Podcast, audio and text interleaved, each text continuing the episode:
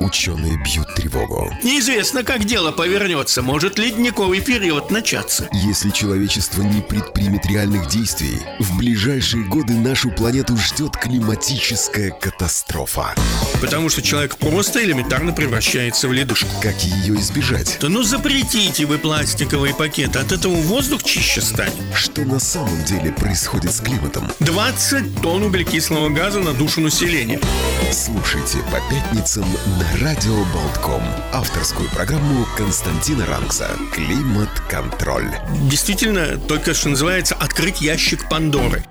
Ну что же, начинается программа «Климат-контроль», и с нами на прямой связи ученый, морской геолог, популяризатор науки, журналист Константин Ранкс. Доброе утро. Доброе утро. Константин, ну, как обычно, мы всегда начинаем традиционный прогноз на неделю, что сообщают синоптики, что сообщают э, вообще э, карты вот, движения всех этих циклонов и антициклонов? О, ну сейчас это, говорят, вообще позорище такое определенного рода, как многие считают. Ведь э, еще где-то полтора месяца назад э, солиднейшие, мощнейшие институции говорили о том, что и наш регион тоже будет э, испытывать засуху, продолжать, и у нас будет температура выше нормы. Ну а сейчас вот мы смотрим, и вот сегодня у нас опять очередная информация о том, что ожидается новая волна дождей, будут грозы. Э, сельскохозяйственные работники сообщают, что вот последний дождь, он не очень сильно повлиял на качество э, зерновых. Теперь у нас другая проблема. То у нас все сохло, теперь mm. у нас проблема о том, что все может намокнуть и полечь. И мы тоже не заберем. То есть, это, говорится, то густо, то пусто. Э, ну, вообще, то понос, то золотуха. Вот так вот можно сказать, да. И э, это действительно так. Вот они очень боятся, что дожди будут продолжаться и в следующие э, дни. И тогда действительно, как говорится, только-только выскользнули из-под одной беды, и вот уже пришла вторая. И надо сказать, что, конечно, у них есть основания волноваться, потому что вот это вот э, очень удобная для э, прогноза фраза «переменная облачность». Временами дожди. Где эти дожди будут, какими временами, тут дело, конечно, такое сложное. Но факт фактом то, что четко предсказать себе никто прямо так не берется. Я опять повторюсь. Коперникус – система европейская, и система, в частности, ее подразделение, которое отвечало за лесные пожары, ведь, помните, мы еще в мае говорили, в июне в начале – говорили о том, что прогноз у них был вплоть до сентября такой вполне строгий, который касался большей части всей Европы и нашего региона тоже. Не то, чтобы у нас ожидалась 40-градусная жара, но считалось, что у нас будет тепло, сухо, потому что количество осадков угу. будет меньше нормы.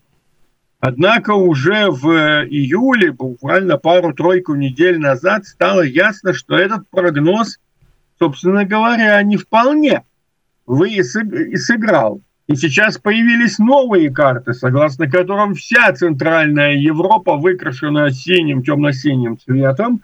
А это зона, значит, где ожидается изобилие осадков, больше нормы. При всем при этом как раз юг Европы соответствует тем прогнозам, которые были. Вот мы знаем, что сейчас пожары в Греции, угу. пожары в Италии, от жары страдают в Сицилии, там 47 градусов в тени. Вот смотрите. А, то есть, короче говоря, э, есть, э, как говорится, жарковато э, в, на территории Иберийского полуострова. И это очень серьезный момент. То есть получается, что в принципе удалось поймать вот эту опасность для юга Европы, но не вполне удалось понять, как отреагируют воздушные массы, ну, которые будут двигаться по северной окраине вот этого огромного антициклона. Ну и видите, как все сложилось. Такая череда циклончиков, И вот у нас получается, ведь если бы этого антициклона не было, у нас было бы больше бы таких переходов. Сначала, значит, чуть потеплее, потом пошли, пошли дожди, похолодало, потом опять потеплело. Какая-то такая вот... Но сейчас, собственно говоря, э, на всех графиках выглядит так, что температура будет колебаться в пределах там 19-23 градуса, ни ниже, ни выше, где-то так. Ну, на самом и, деле комфортно. Ну, комфортно. И периодически будут идти дожди, но многие же надеялись на то, что они им никуда не надо будет ехать, они здесь погреются mm. на пляже. Вот. Получается, что как-то не очень. Тут э, вот это проблема. Но для тех, кто хотел хорошего такого приятного лета. Как известно, июль, август – это же самые отпускные месяца.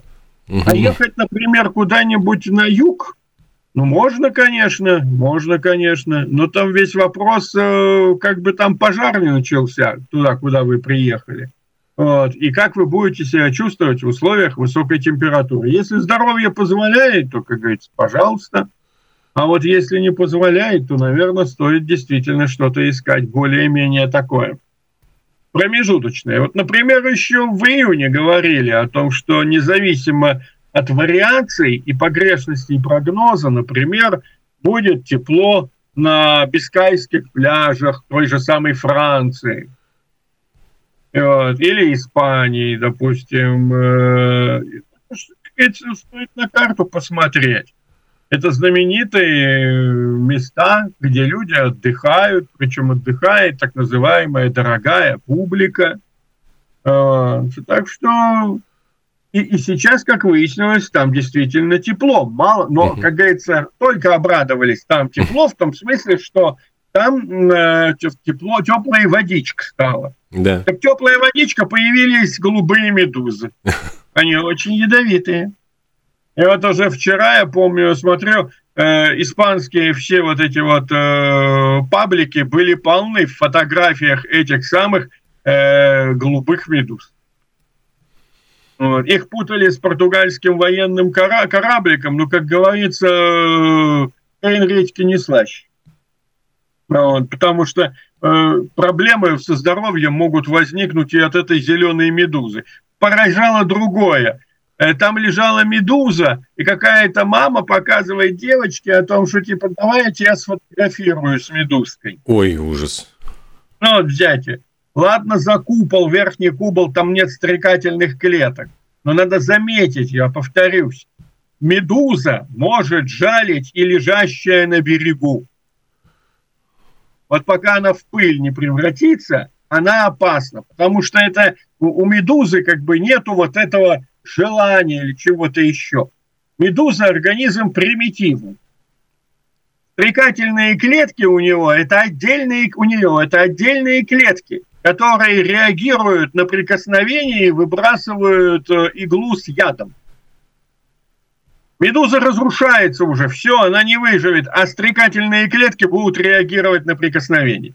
Поэтому если лежит медуза, даже высыхающая, ну, упаси бог ее хватать. Тем более, что разобраться, где у нее там стрекательная клетка, а где у нее там просто верхний купол, зачастую невозможно.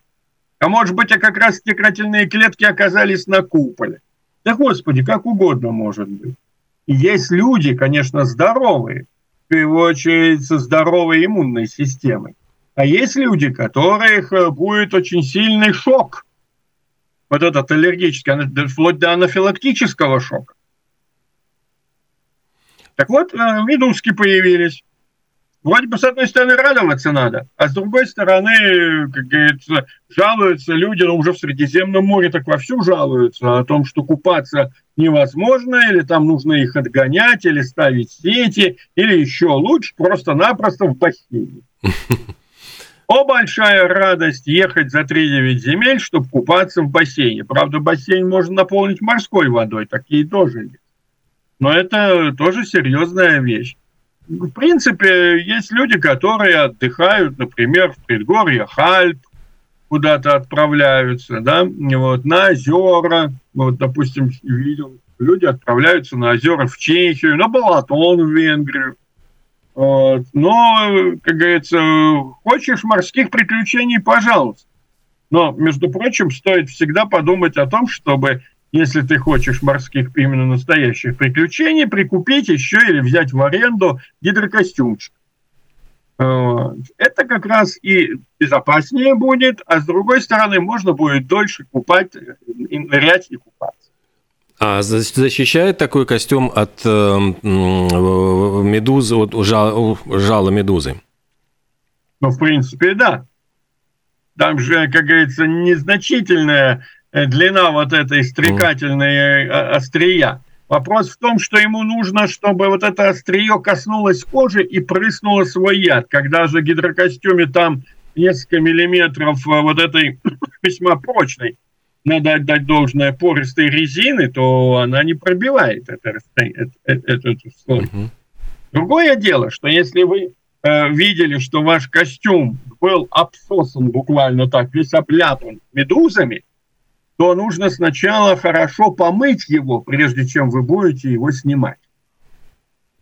Потому что вот эти вот э, частицы, эти клетки, они могут э, быть на поверхности, вы можете их не увидеть.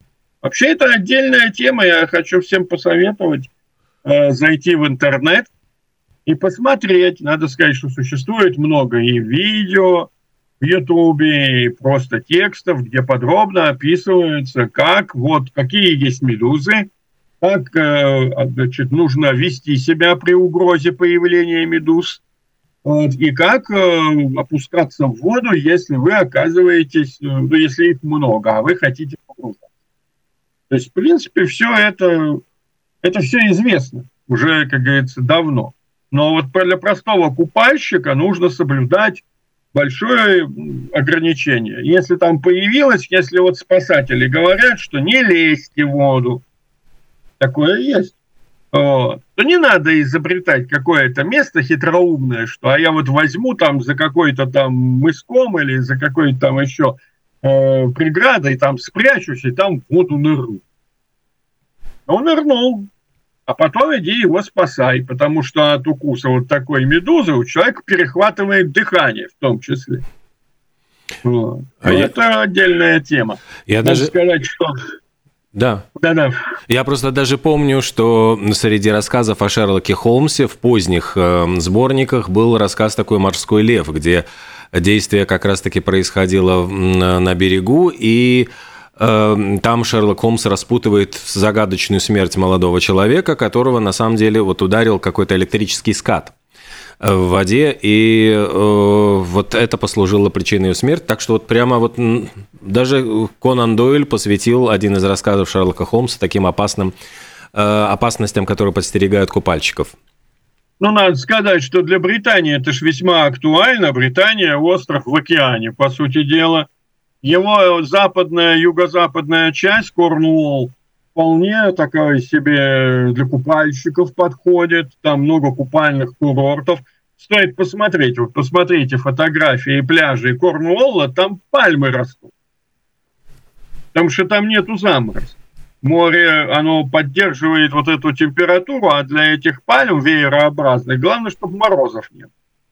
И вот и летом там температура 22 градуса, например. Я смотрел как э, с приятелями. Вот. Ну и все, и там, естественно, там много всякой интересной живности. Там и осьминоги, и всякие ракушки, рыбы разнообразные, ну и медузы тоже. Mm. Так что вот это вот как раз, э, вот эти вот выкрутасы с, с погодой, они э, заставляют э, специалистов задумываться о том, что, допустим, вот как будет выглядеть следующий сезон чему готовиться. Смотрите, какие пожары. Эвакуируют людей с острова Родус. Хотя, судя по всему, эти пожары удастся ну, погасить. Там брошены большие силы. Но, в принципе, это же может возникнуть где угодно. Тем более сейчас появились, появилась информация, что есть поджигатели. Поджигатели бывают двух типов. Бывают пироманы, которые делают это из любви к искусству, то есть к огню. Это своеобразная такая форма. Во всех отношениях человек абсолютно выглядит нормально, а вот поджигать он любит.